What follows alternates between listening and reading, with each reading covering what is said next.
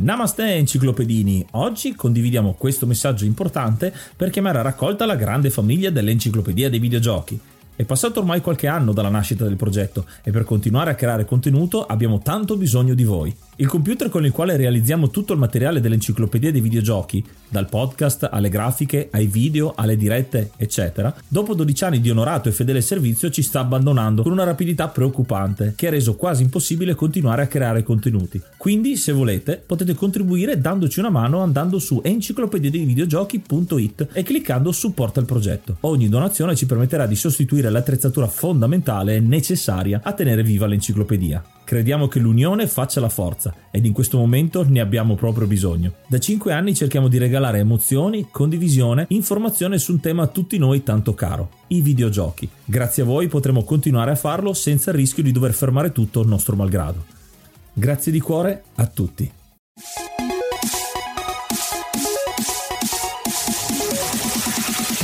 Namaste e benvenuti ad un nuovo episodio dell'Enciclopedia dei Videogiochi. Io sono Ace. E io sono Yuga e nel podcast di oggi parleremo di Chrono Trigger. Ma prima di cominciare parliamo di qualche news. Intanto questo è il primo episodio della nuova stagione con ospiti che vi presenteremo tra poco e li abbiamo invitati perché questo è un gioco a cui io personalmente sono parecchio legato perché l'ho giocato plurime volte, l'ho finito parecchie volte, quindi abbiamo deciso di invitare degli esperti di J JRPG che sono i due ragazzi che siete fratelli se non mi ricordo male, Cristian e Nicola del Limit Break Podcast. Benvenuti. Ciao, ciao a tutti. Ciao a tutti. Mi confermate che siete f- sì, fratelli sì, intanto? Confermiamo, confermiamo. La cosa interessante è che voi appunto siete fratelli come me e Yuga e avete un podcast che parla di videogiochi, parla di specificatamente JRPG, giusto? Esattamente, sì. Ci concentriamo più sui JRPG, poi ogni tanto magari divaghiamo anche un po' sui videogiochi in generale. Ecco, perfetto, perfetto. Quindi abbiamo fatto bene invitarvi per parlare di Chrono Trigger. C'è qualche esperienza che avete con Chrono Trigger? Cioè, secondo voi perché bisognerebbe parlare di questo gioco? Allora, intanto è un gioco che secondo me è arrivato cambiando un po' quelle che erano le regole sui JRPG in quell'epoca, perché eravamo abituati a un tipo di gioco un po' più statico per quel genere. Chrono Trigger è tutto più dinamico non soltanto nel gameplay, ma in diversi aspetti. Adesso poi li approfondiremo insieme. Secondo me è proprio quel gioco di rottura anche per chi magari non ama questo genere. È un gioco stratificato con diverse cose che lo rendono interessante, secondo me. Aggiungerei anche che il problema, tra virgolette, se vogliamo, è un po' questo: che magari raccontarlo al giorno d'oggi non fa trasparire esattamente quello che è stato il suo impatto all'epoca, perché possedeva molte caratteristiche che oggi potrebbero sembrare quasi scontate, ma ricordiamo che è uscito nel 95 e quindi insomma si parla di 25 anni fa, a quell'epoca non erano affatto scontate. E ora un po' di musica.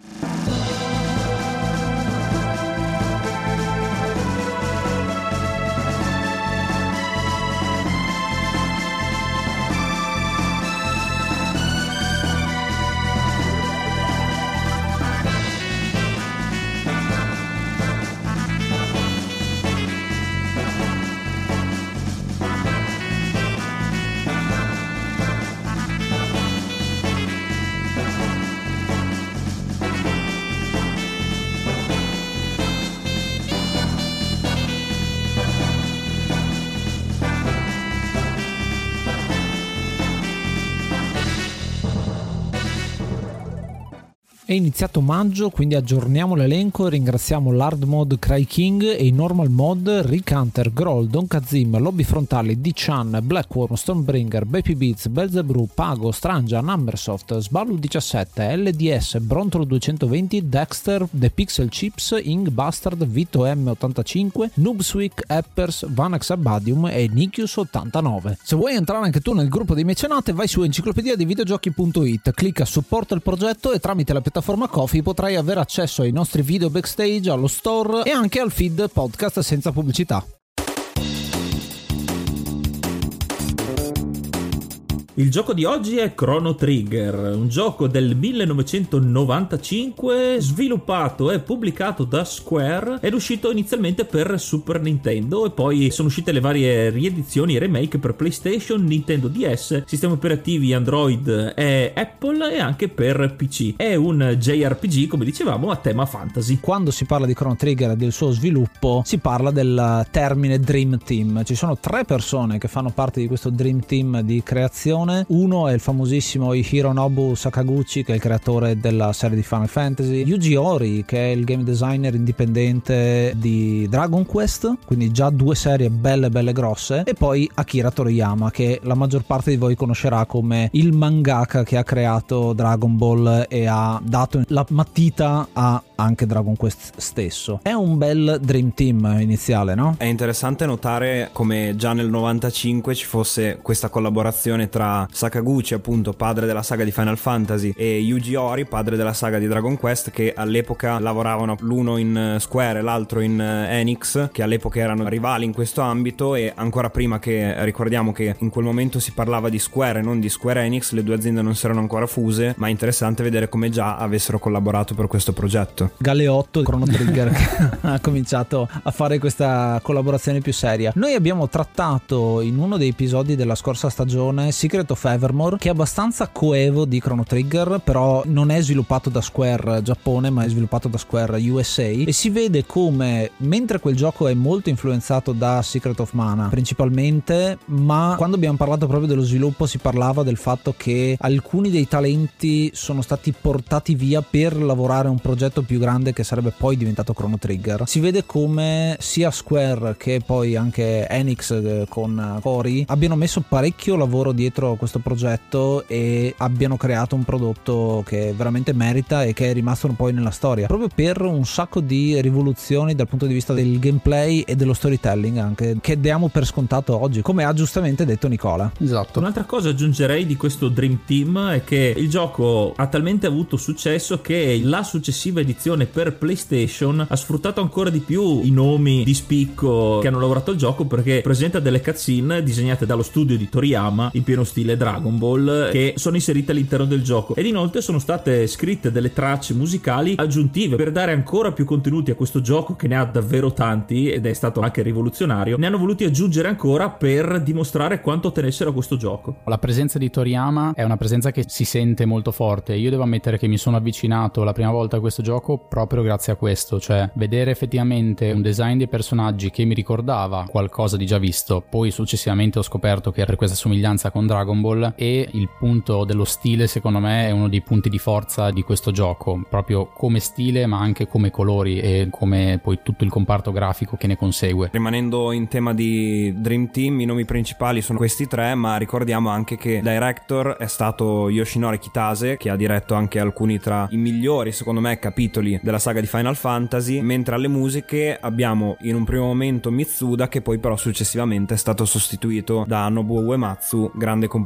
che ha creato le migliori colonne sonore della saga di Final Fantasy. Un Dream Team allargato che non si limita solo a quei tre nomi che abbiamo citato prima, ma anche ad altri. Il gioco è poi stato ripubblicato anche su Nintendo DS all'inizio con delle piccole aggiunte. Vengono fatte delle conversioni e poi viene aggiunto qualcosina che è sempre interessante e che non è una semplice conversione solo per far giocare qualcuno la stessa versione perché secondo me è un gioco che è invecchiato molto bene uno può giocarlo tranquillamente su Super Nintendo su Famicom dove è uscito inizialmente e nelle versioni PlayStation Nintendo DS ma anche la versione che è uscita poi su anche per Windows è uscito effettivamente su Steam si trova questo gioco. Ognuna di queste ha aggiunto qualcosina forse l'unica che pecca qualcosina è la versione Windows proprio perché non è stata proprio adattata benissimo secondo me l'interfaccia grafica però sicuramente si mantiene giovane questo gioco decisamente non è invecchiato male per niente. Per non contare il fatto che eh, sono uscite le versioni anche per i sistemi Android e sistemi iOS quindi proprio non ci sono scuse per non giocare a Chrono Trigger. Recuperarselo in qualche maniera. E se proprio voleste essere pignoli e dire no non c'è la versione italiana del gioco in realtà è stata fatta la traduzione del gioco amatoriale della ROM che potete trovare su Rom macking.it eh, dal nostro amico Clomax che è stato ospite del podcast, traduzione fatta dai Sadness che è un grande gruppo di traduzione storico insomma del gioco e effettivamente è fatta molto bene, merita tantissimo, è uno dei loro fiori all'occhiello che io ho apprezzato ed è stata un'occasione per giocarsi il gioco in inglese prima, poi rivederselo in italiano e capire alcuni degli aspetti della trama, soprattutto nelle missioni secondarie che ci sono a un certo punto del gioco, che veramente comincia a essere interessante vedere tutti quanti i retroscena, ecco. Mi accodo a questo elogio della versione di Sudden City perché anch'io all'epoca lo giocai proprio con questa traduzione. Non mi ricordo se tra l'altro addirittura esistono due versioni perché in una c'era anche la traduzione delle tecniche sì. e io lo giocai con le tecniche in originale perché comunque mi piacevano i nomi originali, però tutta la parte appunto di traduzione fatta molto bene poi come tutti i lavori di Sudden City in realtà e quindi mi ha permesso di godermelo anche quando ero un po' più piccolo che magari avevo una minor padronanza dell'inglese e poi di rigiocarlo in inglese invece anni dopo e godermelo per la seconda volta.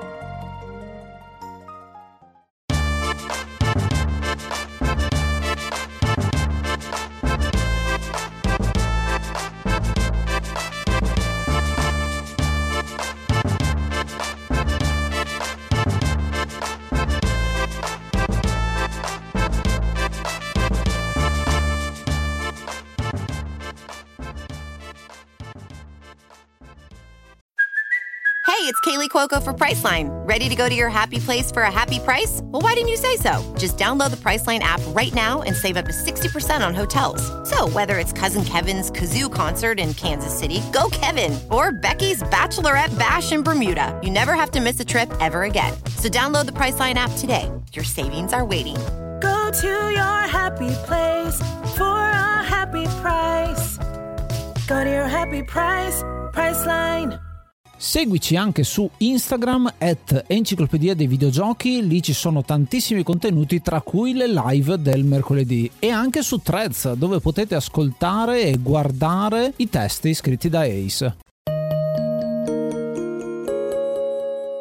Per parlare della trama di Chrono Trigger eh, ci troviamo un po' in difficoltà secondo me perché questo è un gioco che ha a che fare con i viaggi nel tempo. Quindi prima di passare alla trama vera e propria di quello che succede ai nostri protagonisti vi vorrei fare un attimo di cappello giusto per farvi capire qual è il mondo e quando è il mondo dove andiamo a trovarci. Il mondo non è grandissimo in realtà. Sono delle isole abbastanza sparse e cambia completamente la mappa man mano che siamo nelle varie ere. Fondamentali fondamentalmente abbiamo il presente, quindi dove inizia la scena e dove è il tempo del nostro protagonista che si chiama Crono, ma potete anche dare il nome che volete, ed è il Goku della situazione se avete presente i disegni di Toriyama. Poi, per farla breve, abbiamo un medioevo 400 anni prima, quindi il presente è nel 1000 e il 600 è il nostro medioevo. Abbiamo un futuro nel 2300, abbiamo un passato antico, l'antichità che è 12.000 anni BC, non è detto prima di Cristo ma è BC e basta, è un po' generica questa cosa. Poi abbiamo 65 milioni di anni fa, quindi l'era preistorica, ci sarebbe ancora un altro tempo che è il 1999, che è un anno particolare perché vi spiegheremo anche perché diciamo che è meno esplorabile degli altri. Nell'anno 1000 dove inizia la nostra storia facciamo la conoscenza subito del nostro protagonista, ovvero Crono, che come un po' anche giochi di Zelda viene svegliato da un bel sogno. La mamma lo chiama ed è eh, una data importante perché è la festa del millennio della cittadina in cui abitiamo e quindi c'è una grossa fiera che ci fa un po' da tutorial per i comandi e per alcuni giochi che potremmo sfruttare. Già questa prima epoca in cui iniziamo il gioco io la trovo abbastanza interessante comunque a suo modo peculiare perché non è secondo me esattamente riconducibile almeno come avanzamento tecnologico a un'epoca realmente esistente in quanto vediamo che comunque si tratta non proprio del medioevo perché eh, come avete detto voi prima, il Medioevo è quello che è un po' riconducibile al, al Medioevo, è situato nel 600, però comunque non è un'ambientazione estremamente moderna, ma allo stesso tempo vediamo che sono presenti delle tecnologie che tutt'oggi ancora non esistono, ad esempio il teletrasporto, adesso ne parleremo, e quindi è interessante vedere un po' queste peculiarità. È un mondo in cui ci sono spade e scudi ancora nel presente, esatto. ma appunto c'è la tecnologia di cui Luca, che è un altro dei protagonisti del gioco, la amica d'infanzia di Cron Crono è un'inventrice, quindi lei ha la casa piena di aggeggi e cose varie, porta degli occhiali, ha un elmetto sulla testa, la sua arma è una pistola, quindi effettivamente c'è un po' di tecnologia, c'è qualcosa di steampunk dietro, però l'ho trovata anch'io abbastanza interessante perché è moderna ma è comunque fantasy ed è ben differenziata dal medioevo, che in realtà è proprio medioevo medioevo, i personaggi parlano nella versione inglese con quello che è l'inglese antico, o meglio l'inglese shakespeariano. Luca è ai festeggiamenti del millennio con il padre per presentare la loro nuova invenzione, come citato prima, un piccolo teletrasporto a breve raggio che presentano al re e a tutti quelli che decidono di provarlo. Crono non ci pensa due volte e si getta a provare questo aggeggio che funziona. Effettivamente Crono viene teletrasportato. Qui mi aspettavo un po' già un twist memoria del film della mosca, però per fortuna Crono è stato risparmiato. Esatto, potrebbe succedere una cosa del genere. Però succede una cosa simile con uh, la ragazza che ha trovato durante la fiera che si chiama Marle, ci verrà addosso letteralmente nella fiera, perderà il ciondolo e questo ciondolo sarà proprio quello che non farà funzionare quando lei proverà a usare questo teletrasporto. Questo ciondolo reagirà con la macchina, la farà impazzire e creerà un vero e proprio portale che la risucchierà via, lontano, lasciando però dietro il ciondolo. Crono da buon eroe decide di lanciarsi all'inseguimento, quindi indossa il ciondolo e si getta anche lui nello stesso portale senza sapere dove andrà a finire. Si dimostra essere proprio il classico eroe tipico, quello senza paura, senza macchia, il, il puro di cuore, quello che potrebbe essere inizialmente visto anche come un personaggio quasi stereotipato, però in realtà i, i personaggi di Chrono Trigger secondo me hanno delle sfaccettature interessanti e non sono effettivamente così bianchi o neri. Il primo impatto è appunto vedere l'eroe che si getta per salvare la principessa, quello che sembra essere il più classico dei cliché e invece poi appunto porterà anche a farci vedere quello che sono i personaggi in realtà. Ci ritroviamo come primo viaggio nel tempo nel passato del Medioevo, nel 600 e qui cominciamo anche la vera e propria esplorazione e di conseguenza anche il sistema di combattimento. Subito finiamo nella foresta perché dove c'è nel presente la fiera del millennio, nel passato, nel Medioevo, non c'è la fiera ma c'è effettivamente un villaggio e la foresta dove veniamo trasferiti. La cosa interessante è che qui i combattimenti iniziano e qua c'è la prima grande rivoluzione del gioco, ovvero solitamente i combattimenti sono nei JRPG a turni e sono soprattutto con eh, una transizione, quindi tu passi dalla mappa di gioco alla schermata di combattimento. Qui in realtà Chrono Trigger inserisce un metodo di combattimento completamente diverso. Combattimenti sia a turni, ma sono turni attivi con quella barra di caricamento che dipende dalla nostra velocità per fare l'azione, che sarà una cosa che per chi conosce Final Fantasy VII se la ricorderà tantissimo perché effettivamente è uguale identica. E un'altra cosa interessante è che non c'è nessun tipo di dissolvenza tra quella che è la parte di esplorazione e quella che è la parte di combattimento. Quando tocchiamo un nemico o un nemico ci tocca perché a volte ci fanno anche gli agguati, inizierà il combattimento. I nostri personaggi si vanno a disporre nella schermata e ci sarà il combattimento con diverse azioni, azioni che possono essere attacco e poi vedremo delle tecniche e successivamente ancora della magia che vi introdurremo pian piano. La cosa interessante è che tutto non vi viene dato subito, ma c'è proprio un pezzettino alla volta. Questo secondo me è uno degli aspetti più importanti di questo gioco, proprio perché quello che mh, fino a quel momento si era visto in ad esempio altri Final Fantasy, che è l'Active Time Battle, quindi quello che dicevi prima, ovvero questa barra che si carica e una volta arrivata ad essere al 100% dà il turno effettivo al personaggio. Questo è stato definito l'Active Time Battle 2.0 perché abbiamo appunto il posizionamento dei nostri personaggi sul campo che ha un valore per quelle che poi sono le azioni, quindi non abbiamo più i personaggi fissi in una certa posizione dove svolgono la loro appunto azione e poi i parametri definiscono se questo va a buon fine o meno, ma ci sono dei fattori aggiuntivi che vengono inseriti e appunto anche il fatto di non avere dissolvenza permette di avere un'azione che ci butta proprio dentro al gioco, ci coinvolge ancora di più perché noi abbiamo questa esplorazione, i combattimenti non rompono il ritmo dell'esplorazione ma ne diventano proprio parte. Questo è uno ad esempio degli aspetti a cui mi riferivo quando dicevo che magari oggi può risultare difficile eh, comprendere le innovazioni di Chrono Trigger, però all'epoca in effetti un JRPG con combattimenti a turni senza transizioni prima dell'inizio della battaglia non mi sembra che si fosse mai visto. La TB, la barra che si riempie, era già stata introdotta da Final Fantasy IV, però Chrono Trigger è riuscito a fare ancora questo passettino in più in avanti che può sembrare banale ma comunque,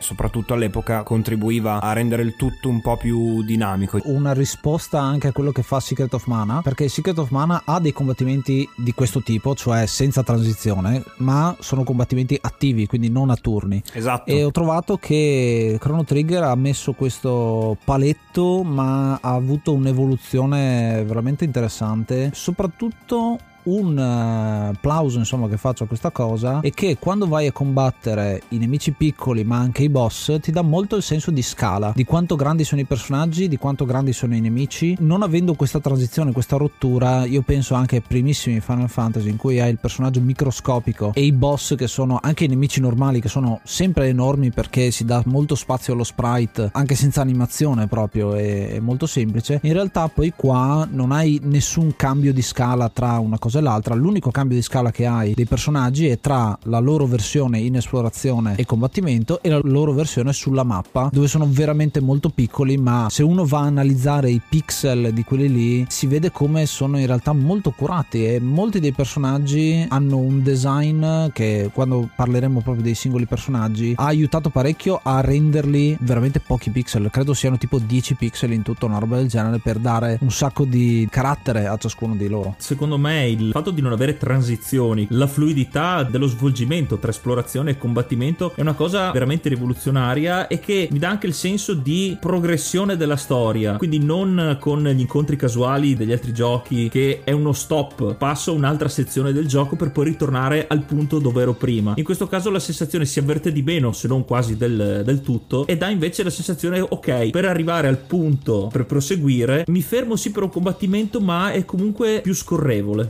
Andremo quindi a esplorare il territorio del Medioevo fino a raggiungere quello che è la nostra prima battaglia boss, quindi è molto molto lineare da questo punto di vista il gioco ancora. Alla fine libereremo Marle, è abbastanza semplice come trama a questo punto qua. Anche se c'è da dire che però c'è già un piccolo problema nella trama del tempo, perché cosa succede? Marle è uguale alla sua antenata, che in questo caso è stata rapita, ma con l'ingresso di Marle in questa epoca il rapimento non viene visto perché la credono la vera principessa, la vera regina. E quindi Marley inizialmente sparisce perché crea un paradosso. E quindi noi, liberando la vera principessa, rifacciamo riapparire Marley che si riunirà al nostro gruppo. Esatto, già da qui diciamo che abbiamo un piccolo assaggio di quanto poi la trama potrà andare a diventare complessa a causa di paradossi temporali e viaggi attraverso diverse epoche. Fin qui ancora, come diceva Ace, rimane comunque abbastanza lineare, ma abbiamo già un'idea di quello che ci riserverà insomma un po' il futuro della trama. Ogni epoca ha un personaggio legato a questa. Il personaggio del Medioevo è Frog, un cavaliere che però è una rana, come dice il nome stesso. Noi possiamo chiamarlo come vogliamo. Io mi ricordo che l'avevo chiamato Diego la prima volta che avevo giocato a questo gioco. Non so perché o per come, ma eh, e mi, mi, divertivo a dare dei nomi un po' strani ai personaggi. Frog è un personaggio molto molto bello, uno perché essendo una rana c'è la possibilità di farlo molto cartunoso e espressivo e anche questo modo di parlare affascinante, molto valoroso, eroico, è l'eroe che ha proprio la medaglia dell'eroe, anche questo è un punto molto importante, ci darà una mano all'interno del gioco ed è il secondo personaggio che ha una spada, cosa che ci darà ad esempio la possibilità di esplorare le tecniche, perché abbiamo parlato parlato del sistema di combattimento e un sistema di combattimento che viene aggiunto in questo gioco sono le tecniche e soprattutto le tecniche doppie. Proprio quando abbiamo Frog eh, tra i nostri possiamo combattere con Crono, Luca che ci ha seguito dal presente e Frog e ci sarà ad esempio la prima tecnica che si impara doppia che è quella del X slash, il fendente doppio che faranno i due personaggi insieme. Questa è una cosa che dà ancora più dinamicità al tutto e fa vedere anche come ogni personaggio ha il suo tipo tipologia di arma diversa. Crono ha la spada, Marley combatte con la balestra, Luca abbiamo detto prima combatte con le pistole e poi Frog invece ha un tipo di spada maggiore, la spada a due mani. Vediamo già una grande differenziazione dei personaggi sotto tre aspetti, ovvero l'arma con cui sono equipaggiati che poi va anche un po' a definire eh, le tecniche che avranno a disposizione, l'epoca in cui lo ritroviamo che quindi dà del contesto narrativo e background ad ogni personaggio differente e poi non l'abbiamo ancora detto, ogni personaggio è anche associato ad un elemento e questo poi si rifletterà, se non sbaglio, nel- nelle magie che potranno usare in combattimento. Quindi grande differenziazione sotto diversi aspetti. Esattamente perché alcune tecniche di gruppo in team sfruttano gli elementi di ogni personaggio. Ad esempio, Luca, che è associata al fuoco, avrà degli incantesimi assieme a Crono più offensivi, mentre Marle, che è associata al ghiaccio, avrà incantesimi curativi. Quindi Crono potrà attaccare guarendo però i suoi compagni. La differenziazione dei personaggi, ma anche la gioia di scoprire le sinergie, la gioia di vedere come possono effettivamente collaborare questi personaggi che, a parte Crono e Luca, si conoscono davvero poco. Cosa succederà adesso? Abbiamo salvato Marle nel primo capitolo. Saremmo riusciti a tornare nel presente perché Luca è talmente brava che ha inventato in pochissimo tempo. In realtà no, però, però perché ha avuto tutto il tempo che voleva, no? Inventa la chiave per poter viaggiare da un punto all'altro e quindi ritorniamo nel presente. Ma in pochissimo tempo, visto che Marle è la principessa del presente, veniamo arrestati e finiamo in prigione perché abbiamo rapito la principessa. Col più classico dei twist da Aladdin, Eh, esatto, lei- che Marle esatto. si era finta una ragazza semplice perché voleva sfuggire ai doveri di corte e quindi ne facciamo noi le spese venendo catturati. Qui c'è un aspetto molto interessante che è quello del processo che avviene nei nostri confronti. È una scena molto lunga con un sfondo molto molto bello secondo me che rimane nella storia, anche la musica è molto caratteristica e qui fanno i conti con noi, cioè ci fanno vedere quelle che sono state le nostre scelte durante la fiera. Quindi le nostre azioni che sembravano innocenti potevano essere viste come colpevoli. Ad esempio, la prima volta che incontriamo Marle e ci scontriamo con lei, dobbiamo scegliere se andare da lei prima o prendere prima il ciondolo. A seconda di questa scelta saremmo più o meno in positivo o in negativo. E tante altre cose, ad esempio possiamo rubare o meno il cibo a una persona e tanti altri piccoli aspetti che adesso diventano fondamentali per decidere se saremmo colpevoli o innocenti di questo crimine. A proposito di questo, devo dire che questo qui è stato proprio il primo momento che davvero mi ha colpito la prima volta che ho giocato Chrono Trigger, perché sono rimasto appunto sconcertato all'epoca dal vedere come, come hai detto tu, quelle azioni che sembravano innocenti e indifferenti ai fini della storia, adesso avessero poi un riscontro diverse ore di gioco dopo. Poi alla fine scopriremo che in realtà in termini narrativi gli eventi successivi, almeno nel breve termine, non cambieranno. Però comunque è una cosa che non te l'aspetti, soprattutto da un gioco del 95, ti dà già la sensazione che comunque un'influenza sulla narrativa e sul mondo di gioco ce l'hai e questo secondo me è un aspetto molto innovativo che ha portato Chrono Trigger, non se ne erano visti molti di giochi all'epoca che facevano questa cosa. Ricordo che effettivamente anch'io ho avuto questa stessa impressione. Quando mi sono trovato davanti a questa scena ho capito che cosa stavo giocando e anch'io sono rimasto piacevolmente sorpreso anche dallo sfondo, come diceva prima Ace. Cioè è una messa in scena fatta bene, cioè vediamo appunto un processo con dei colori e un, un disegno belli proprio che ti fanno sentire parte di questo processo e ti fanno sentire l'imputato del processo. Quindi proprio vieni calato all'interno di questa scena e il fatto che ti facciano vedere quello che tu hai scelto fino a quel momento ti dà un indizio su come ti dovrai comportare da quel momento in avanti. Cioè stai attento a ciò che scegli perché ciò che fai poi influenzerà quello che succederà e quindi da lì tu cambi un po' l'atteggiamento verso il gioco. È un colpo di scena perché è abituato ad andare nelle case ad aprire tutti i bauli possibili e immaginabili, qui te la fanno pagare. Ti fanno prendere sì paura all'inizio per, per caratterizzare ancora questi personaggi. Il processo però non è che vada così bene perché abbiamo bisogno di scappare. Grazie all'aiuto di Luca e Marle e a un altro portale che viene creato verremo spediti questa volta nel futuro, nel 2300. C'è da dire che fino a questo momento non abbiamo un obiettivo ancora chiaro. In questo caso abbiamo viaggiato tra gli eventi che sono successi uno dietro l'altro senza respiro. Nel futuro conosciamo quella che sarà la nostra quest, il nostro motivo per eh, continuare il gioco. Veniamo a conoscenza di quello che sarà poi l'antagonista principale del gioco, ovvero questa entità chiamata Lavos che si scopre essere ehm, atterrata sulla Terra o comunque sul pianeta in cui è ambientato il gioco dallo spazio. E qua noto qualche analogia con eh, un altro titolo Square di qualche anno dopo. Si scopre appunto che questa entità è arrivata sulla Terra quasi fosse un meteorite e ha iniziato a vivere come un parassita sul pianeta in cui è ambientato il gioco e ad assorbire l'energia del pianeta in sintesi. Come citavo prima, il 1999 è un anno molto importante. Vi ricordo il gioco è uscito nel 95, quindi il 99 era ancora il futuro quando è uscito questo gioco. E c'era questa sorta di anno particolare perché è l'anno dell'Apocalisse in questo gioco, cioè il momento in cui Lavos viene fuori e distrugge il mondo. E qua siamo nel 2300, quindi il futuro è 300 anni dopo in cui la civiltà è andata avanti, quello che rimane ovviamente, perché ormai è tutto un futuro post-apocalittico nel vero senso della parola. Una cosa molto interessante di questo gioco e di questo periodo soprattutto è che va molto a definire quelle che sono due anime di come viene narrato il gioco, cioè da un punto di vista è super tragico, si parla della fine del mondo, di un alieno che è arrivato per risucchiare l'energia della Terra, un po' come Genova fa in Final Fantasy VII, giustamente citavate prima, ma quest'anima post-apocalittica dall'altra parte c'è un'anima molto più scherzosa e divertente. Qua abbiamo il personaggio con cui faremo una corsa e c'è qualcosina da ridere anche qua perché sembriamo nelle corse di Grease di un po' di tempo fa, ma siamo comunque in un futuro, quindi c'è un po' di comicità e un po' di drammaticità. Si passa molto da una parte all'altra.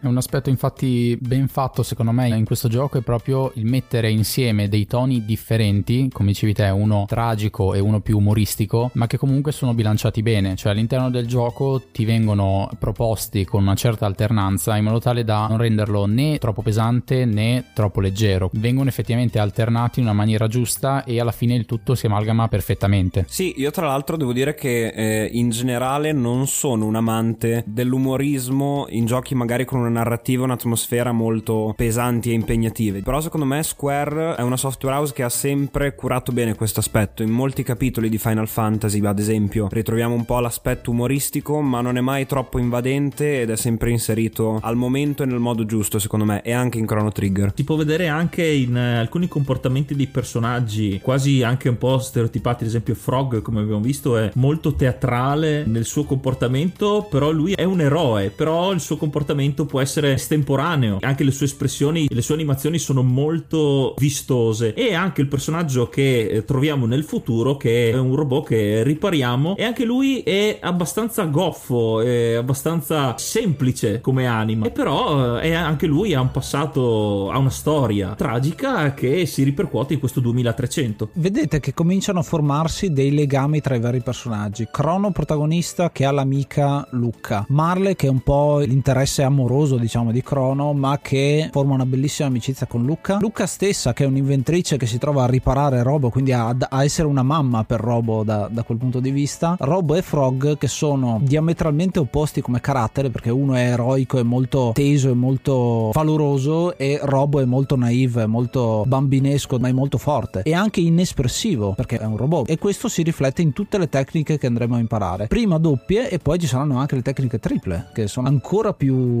forti questa cosa è una peculiarità di Chrono Trigger che secondo me viene sviluppata molto bene proprio perché ci presenta dei personaggi e ci affezioniamo a quei personaggi perché in realtà nessuno di questi è perfetto in, in nessun aspetto e ci porta effettivamente a vedere come anche tra di loro arrivino a, a legare quando visti in superficie sembrano persone che non possono avere nulla a che fare l'una con l'altra. Ora che abbiamo una minaccia da sventare, quindi un nostro obiettivo, i nostri protagonisti giurano di trovare un modo per salvare il mondo e ogni epoca, arrivano in un posto, in un luogo che penso sia uno dei posti più interessanti dell'intero gioco, ovvero la fine del tempo. È un posto estemporaneo ed è una specie di... mi ha dato sempre l'impressione, siccome questo gioco è anche molto cinematografico sia come storia che come scene, mi sembra un po' il dietro le quinte, perché è un posto che poi ha delle colonne di energia che ci possono trasformare nelle varie epoche che contraddistinguono il gioco. Appunto un dietro le quinte da teatro che ci manda nei vari studi, oppure uno studio televisivo. Quindi l'idea di un posto all'esterno della dimensione l'ho sempre trovato molto interessante. E qui troviamo un personaggio che ci darà una mano fino alla fine. Un vecchio che ci permetterà da qui in poi di spostarci liberamente tra un'epoca e l'altra. Qui arriva secondo me un altro aspetto fondamentale e assolutamente sconvolgente per l'epoca di Chrono Trigger. Da questo momento avremo ampia libertà su come agire, ma soprattutto, cosa più importante, da questo momento potremo decidere come e quando finire il gioco. Perché adesso, come dicevate voi prima, abbiamo uno scopo, dobbiamo sconfiggere Lavos e da questo momento in poi potremo decidere noi quando affrontarlo e quindi in questo modo arrivare ad uno dei finali del gioco, perché poi ci arriveremo e il gioco presenta finali multipli. È una maniera di raccontare la storia molto interessante perché siamo partiti da un ragazzino che va a una fiera, che ha una missione, deve salvare la ragazza e quindi c'è una sorta di zoom molto piccolo perché stiamo parlando di una persona che parla di quello che gli succede nella vita, anche se comunque è un'impresa eroica. C'è questo primo viaggio nel tempo in un periodo passato, poi nel futuro e questo un po' rimarca quello che succede nei primi due film di Ritorno al futuro, dove c'è un viaggio nel tempo del passato e poi un viaggio nel tempo del futuro e cominciano a complicarsi le cose. L'ho trovato abbastanza simile e questo è il punto in cui si espande il gioco. Molti RPG arrivano a fare questa cosa dandoti accesso a tutta la mappa. Pensare quando hai la macchina volante che ti permette di viaggiare in giro per il mondo. Qui viene fatta la stessa cosa, ma dal punto di vista temporale, visto che è un gioco che ha a che fare col tempo. Tu puoi viaggiare nelle varie ere, non ancora tutte sbloccate, quindi hai anche questa cosa di unlocking. Man mano che vai avanti, viaggerai in altre epoche cercando di usare questi coni di luce prima e poi appunto diventerà la macchina del tempo vera e propria che sbloccano sempre zone nuove, non è semplicemente la città nuova da esplorare, ma è proprio un posto completamente diverso con personaggi diversi e qua il gioco, visto che ti ha fatto conoscere un personaggio del Medioevo, te ne ha fatto conoscere uno nel futuro, non vedi l'ora di conoscere il prossimo membro del party nella prossima epoca. Te lo telefona molto, insomma. Quest'epoca che ricorda il dietro le quinte di un set. A me, per esempio, ha ricordato molto le debug room di alcuni giochi che, per chi non le conoscesse, sono generalmente delle aree che si sbloccano soltanto con i trucchi o i codici, in cui gli sviluppatori possono fare delle prove per velocizzare certi test. E di solito c'è questo sfondo magari nero con tutti i personaggi delle porte in cui poter entrare.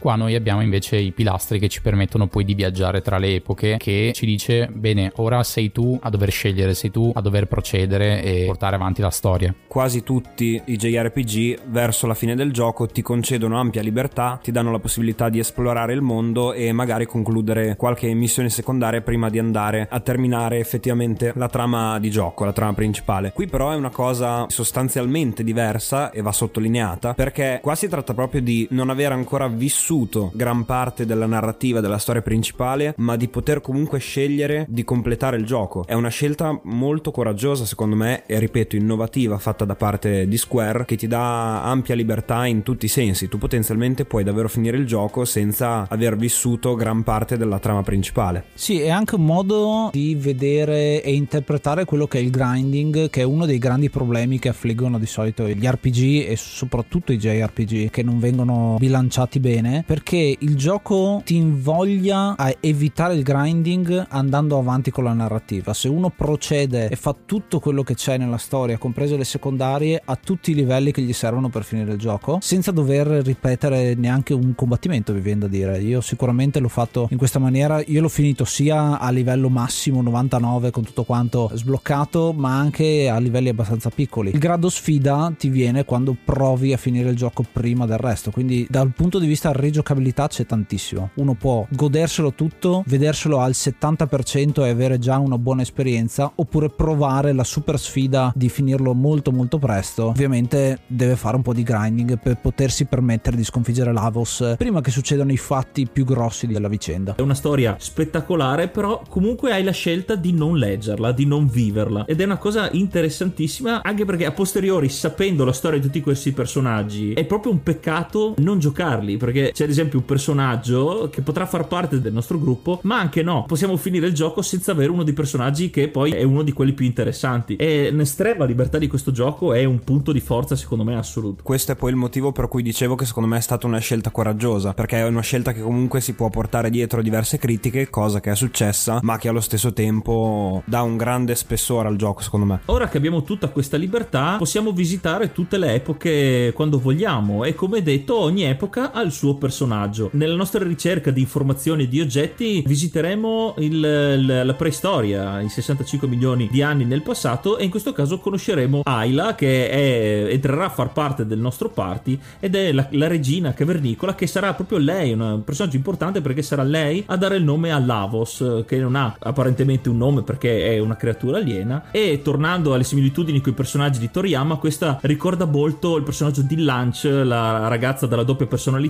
Riusciamo intanto a vedere anche come sia stato fatto un lavoro molto importante sui personaggi femminili, perché abbiamo dei personaggi femminili in questo gioco che sono ben caratterizzati, tutti forti. Abbiamo parlato anche prima di Lucca, che comunque è un'inventrice, insomma, una meccanica capace di fare grandi creazioni. Vediamo poi in questo caso invece Ayla, che appunto si dimostra essere un personaggio forte, determinato. Secondo me questo è un altro di quei punti che non è scontato in un gioco, perché si tende tende a mettere o in secondo piano i personaggi femminili o a farli diventare semplicemente principesse da salvare. In questo caso invece il team effettivamente è composto da personaggi femminili forti, cosa che poi abbiamo visto anche in altri titoli Square. Su sette personaggi, tre personaggi femminili molto forti e i personaggi maschili, uno è Crono che è abbastanza semplice, uno è un personaggio antropomorfo, uno è un robot e l'ultimo personaggio adesso ci arriviamo perché è molto molto interessante. Il nostro viaggio ci riporterà nel Medioevo dove abbiamo il bisogno di andare a combattere Magus. Questo personaggio che è una cosa fighissima viene introdotto senza mai vederlo perché prima vediamo la sua statua, vediamo i personaggi che sono tutti quanti i mostri che stanno combattendo la guerra contro gli umani. Noi siamo stati catapultati dentro le case di questi mostri che però non sono tanto mostruosi, cioè si comportano semplicemente come degli abitanti del villaggio. Quindi anche qua c'è una piccola critica al non conoscere l'altro e quindi guerre che avvengono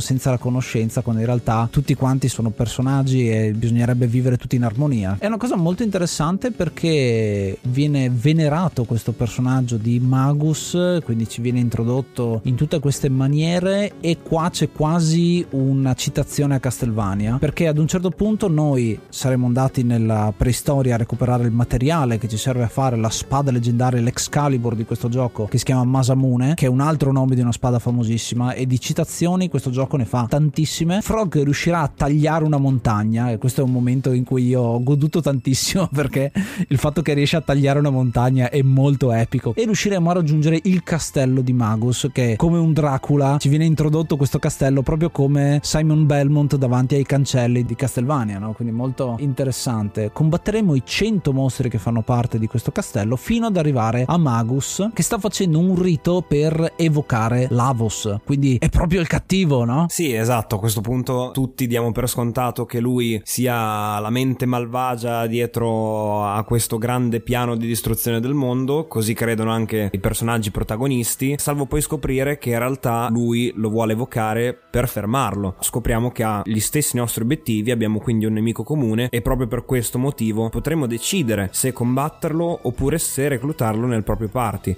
C'è anche da dire che penso per questioni di trama e di storia Magus sia anche presentato come molto schivo dal passato tenebroso e sembra proprio fatto apposta che sia un cattivo ma è un po' come quei personaggi dei, dei film anni 90 tipo il corvo che sembrano personaggi malvagi con in realtà un risvolto positivo è proprio quello che ci vuole per completare i sette personaggi. Hai personaggi molto positivi, molto divertenti, molto eroici, ma hai bisogno di qualcosa di oscuro che bilanci il tutto e Magus lo fa perfettamente se entra nel nostro party. Tant'è che ad un certo punto del gioco potrebbe anche diventare il eh, membro principale del party, perché ad un certo punto del gioco non vi spoileriamo nient'altro, ma c'è la possibilità di cambiare il party, perché il nostro party è composto da tre di questi sette personaggi e possiamo usare quello che vogliamo come protagonista. Io personalmente usavo sempre Magus come protagonista perché quando corre vola e quindi è bellissima l'animazione Sì. di lui che scatta in avanti col mantello che si muove. C'ha tutti quanti gli stereotipi dei personaggi negativi. Il mantello, ha le orecchie a punta,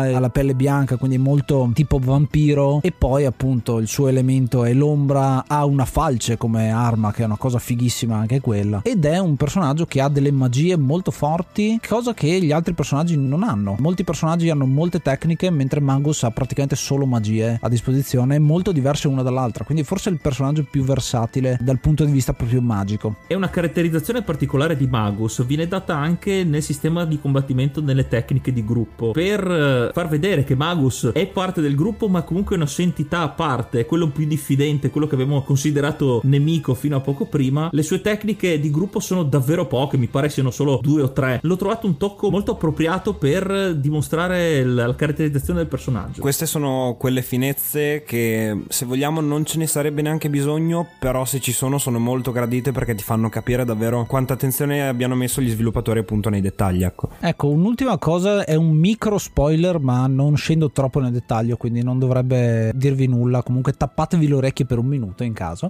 Abbiamo detto che tutti i personaggi provengono da un'epoca diversa. Anche Magus sembra che provenga dal Medioevo, ma in realtà non è proprio così. Viene proprio dall'ultima epoca, che è quella del 12.000 tempo fa, viene da un altro mondo e, e qua c'è tutta quanta la sua backstory che si affronta poi nel gioco e qua non scendo più in dettaglio. Bene, quindi a questo punto avremo avremo tutti i tasselli principali a livello narrativo che ci servono se decideremo di approfondire appunto tutto il background eh, di Magus. Potremo davvero dedicarci alle ultime missioni secondarie se vogliamo che ci sono rimaste prima di buttarci poi nello scontro finale con Lavos. E bisogna dire che comunque alcune di queste missioni secondarie sono davvero interessanti perché non sono semplici attività slegate dalla storia ma anzi approfondiscono molto il passato di alcuni personaggi. Ad esempio potremmo scoprire senza scendere nei dettagli molte cose in più su Frog e Robo. Uh, mi vengono in mente queste due quelle missioni secondarie legate a questi due personaggi. Quindi anche questo un altro aspetto che tuttora in molti videogiochi di oggi non si trova cioè molto spesso ci, trovi- ci ritroviamo con videogiochi pieni di fetch quest e missioni secondarie sostanzialmente inutili ai fini della trama ma anche in questo aspetto Chrono Trigger nel 95 era già molto avanti. Questo conferma la, la sua natura ovvero il fatto di darti delle scelte quindi come appunto abbiamo visto che ci veniva dato all'inizio la, la possibilità di, di, vedere le nostre azioni durante il processo, arrivati a questo punto noi possiamo decidere che cosa fare, decidere se approfondire determinate storie di personaggi, andare a scoprire cose in più del mondo che stiamo giocando oppure no. È un qualcosa che non ci viene imposto, non è invadente in alcun modo, sono comunque appunto delle side quest che ti danno un contenuto vero e proprio. Notavo appunto la differenza di questo sistema di proporre le side quest di approfondimento di personaggi come facoltative. E invece altri giochi, anche dagli stessi Final Fantasy o un altro esempio mi viene la serie di Grandia, mette nella storia principale le backstory dei personaggi secondari. Quindi li conosciamo all'inizio, creiamo il party e poi nel proseguo della storia passeremo attraverso la loro storia personale, la risoluzione del loro passato per farli progredire. È veramente interessante che qui non sia obbligatorio. Anche un uh, strumento diverso perché la narrativa principale non è legata ai personaggi come singoli, ma come unione dei vari personaggi. Quindi la parte di approfondimento del personaggio viene lasciata in secondario proprio perché la zona primaria è una crisi globale. Quindi ci sono 13 finali diversi in questo gioco a seconda del momento in cui andiamo a affrontare Lavos, che comunque rimane il boss finale nelle sue varie forme. Questa è l'altra caratteristica che richiama molto i, i grandi cattivi di Dragon Ball, che poi saranno di Dragon Ball Z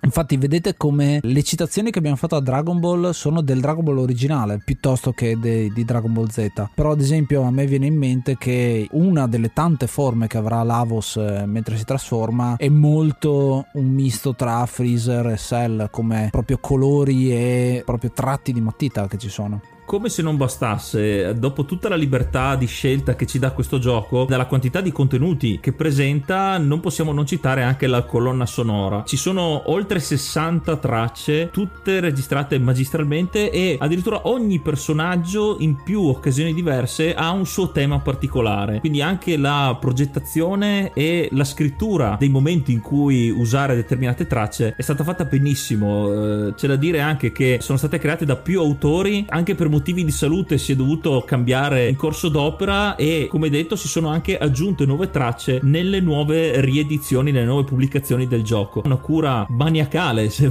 se, se posso dire, di anche questo aspetto che sottolinea molto il Dream Team che è stato creato, quindi non solo come sceneggiatura, grafica e, e gameplay, ma anche nella colonna sonora. Infatti ancora adesso sul sito di Square ci sono in vendita i CD raccolta di tutte le tracce e sono state remixate negli anni, mi pare ci sia qualche centinaio di riedizioni orchestrale in tutte le salse possibili, che è un altro tassello importante di questo gioco. Il comparto sonoro e musicale di questo gioco è proprio parte integrante dell'esperienza, quindi deve essere giocato a tutti i costi con il volume, ovviamente, potendo apprezzare ogni traccia, perché effettivamente eh, se andiamo a prendere tutte le, le tracce contenute in questo gioco, vanno a creare un'esperienza tutta loro, anche sentite separatamente, quindi in, invece inserite all'interno del gioco rendono tutto ancora più epico, riconoscibile. Abbiamo dei temi che ritornano in determinati momenti e mai a caso, cioè non sono mai inserite delle tracce perché sono state pescate e in quel momento andavano bene quelle. No, effettivamente sono state scelte appositamente per quel determinato momento o per quel determinato personaggio e questo lo rende appunto un aspetto davvero importante di questo gioco. Christian poi sottolinea va giocato col volume perché vorrei portare alla luce il fatto che c'è anche stato un periodo in cui lui tendeva a giocare molti giochi in muto e quindi tante botte per questo. Sì, ero, ero più piccolo, dovevo, dovevo nascondermi e giocare di nascosto, quindi l'unica cosa che potevo fare era tenere in muto. O se no facevi come noi che mettevamo le musiche nostre eh, quando giocavamo a qualcosa. E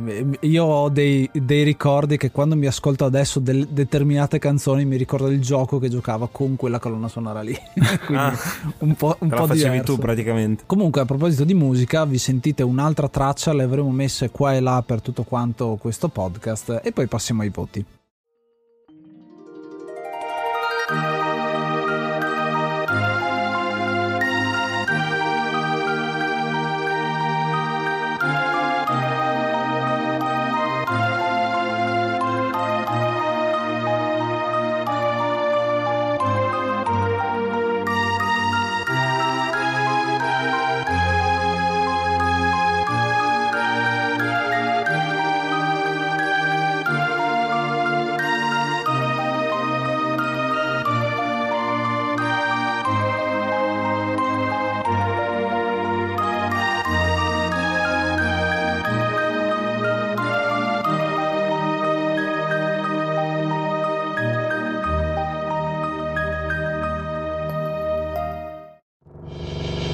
Questo era Chrono Trigger, un altro grandissimo gioco che va di diritto nella storia del videogioco. Io gli do 9 portali temporali su 10. Questo gioco, come avrete potuto sentire dall'episodio, dà veramente un sacco di spunti per qualsiasi giocatore. La scelta che dà non era stata mai sfruttata in questo modo. La musica, come abbiamo detto alla fine, ma tutto lo sforzo del Dream Team che è stato messo nella creazione di questo gioco per renderlo davvero leggendario e vedere che ancora adesso ci siano voci di un remake eh, o di seguiti mai usciti fa capire quanto grande sia questo gioco. Io particolarmente lo apprezzo perché io vado pazzo per le meccaniche nei viaggi del tempo. Gli avrei dato 10, gli do 9, ma solamente perché non l'ho giocato blind. L'ho- la prima volta l'ho visto giocato da Ace e quindi mi pento di non aver giocato a parte per godermi appieno tutte le sorprese e anche le conseguenze delle scelte che avrei potuto prendere. Do solo un voto in meno, ma per autopunirmi come faccio sempre. e tu invece, Christian, cosa ne pensi? Io gli do un bel 9 Frog su 10. Frog perché è il mio personaggio preferito di questo gioco. Non gli do 10 semplicemente perché in maniera simile alla tua è un gioco che ho fatto dopo diversi anni dalla sua uscita. Forse giocato vicino al 95 era probabilmente un'esperienza davvero totale, un qualcosa di irraggiungibile per molti versi. È un 9 solo per questo motivo qua, ma che vale praticamente vale praticamente 10. Te Nicola? Io gli do 9 uova del tempo su 10. Devo dire che mi accodo abbastanza a quello che ha detto Christian, cioè io l'ho giocato un bel po' di anni fa, ma comunque diversi anni dopo rispetto alla sua uscita, anche perché è uscito che io non ero ancora nato e quindi magari anche questo me l'ha reso meno unico nel suo genere rispetto a come poteva essere se l'avessi giocato nel 95. È un gioco che ho apprezzato tantissimo, lo ricordo con grandissimo piacere. Devo dire che faccio anche fatica a trovargli dei difetti, ma il 9 piuttosto che il 10 è appunto semplicemente una questione personale, per cui semplicemente magari non mi ha stupito così tanto come avrebbe dovuto, avendolo giocato molto tempo dopo. A livello proprio di preferenze personali, io non sono un fan, al contrario di Yuga, dei viaggi nel tempo, anche se bisogna dire che qui sono fatti assolutamente bene, cioè è una tematica trattata decisamente bene, però per questioni personali non rientra tra le mie preferite, ecco. E allora chiudo io il giro di voti. Io ho intenzione di dare 10 Epoch su 10. Questo è un gioco che, a differenza vostra, come avete detto, ho potuto giocare nel 96, se non mi ricordo male, 95-96, perché ce l'aveva un, eh, un mio compagno di classe che aveva lo SNES eh, quella volta. Quindi la primissima esperienza che ho avuto non l'ho finito quella volta, ho giocato con lui fino alla prima volta che si va nel futuro, quindi in realtà ancora abbastanza presto come situazione e fino a quando si arriva alla fine del tempo. Poi ci siamo visti, ci siamo persi di vista perché l'abbiamo fatto in diversi anni. Tenete conto che si parla di giochi che appena usciti non c'era soluzione, non c'era niente, quindi molto del tempo lo passavi a capire cosa dovevi fare. Tra l'altro il gioco era in inglese, io ero ancora piccolino, avevo 9 anni quella volta, di quasi 10 anni, quindi stiamo parlando veramente di poche cose e soprattutto era uno dei tanti giochi che giocavamo, era un po' così, però poi ho avuto il piacere di riscoprirlo nel corso del tempo e per quello è un epoch secondo me, perché mi fa veramente ricordare tutti i momenti in cui l'ho potuto apprezzare, quando l'ho giocato la prima volta, quando l'ho ri- rivisto, quando l'ho giocato emulato e l'ho strafinito fino al 99 livello con tutte quante le cose sbloccate, avendolo finito con GameFAQs, con tutta la soluzione, poi l'ho ripreso, è uno di quei giochi che ci torno e ci ritorno man mano che vado avanti e serve anche per me a capire aspetti nuovi del gioco, come dicevo, l'ho giocato in italiano, in inglese, mancherebbe solo che imparassi il giapponese per giocarlo e godermelo anche in quella maniera lì. È veramente un gioco che merita tantissimo, non sono uno di quelli che si risparmia a dare dei 10 e quindi secondo me è uno di quei giochi perfetti, secondo me, dal punto di vista grafico, sonoro, gameplay, integrato benissimo, personaggi fantastici ed è uno dei motivi per cui mi piacciono tanto anche il raccontare le storie e vedere nell'insieme come funzionano.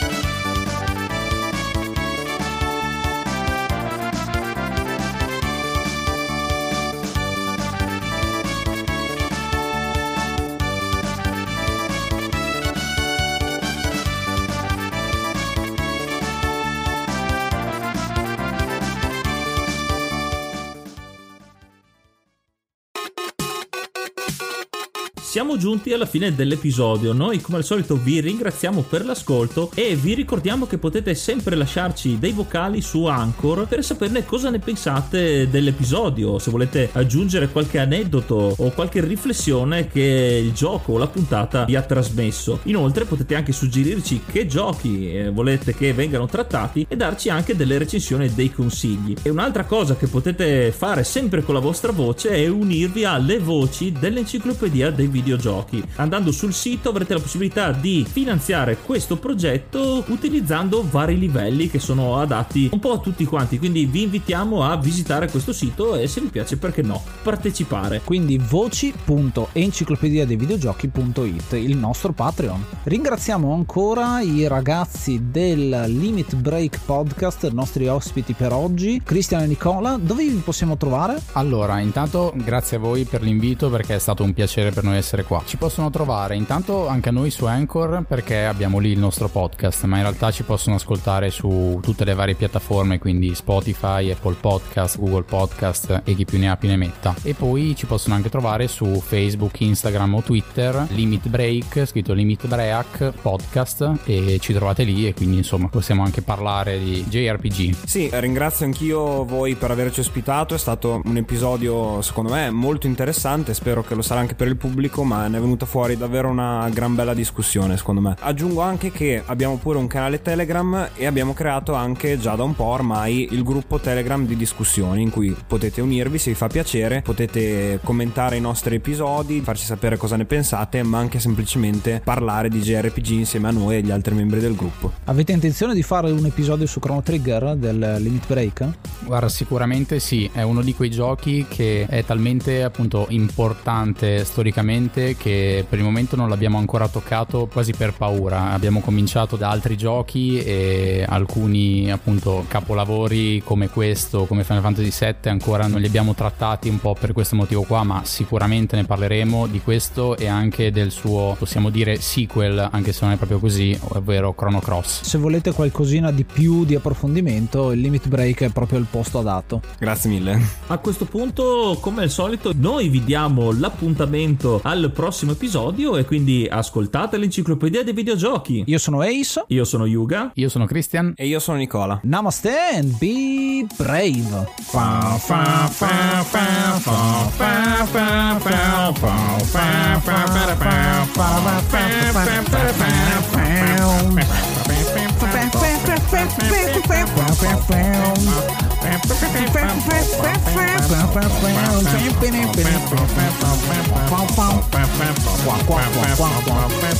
Tick tock, tick tock.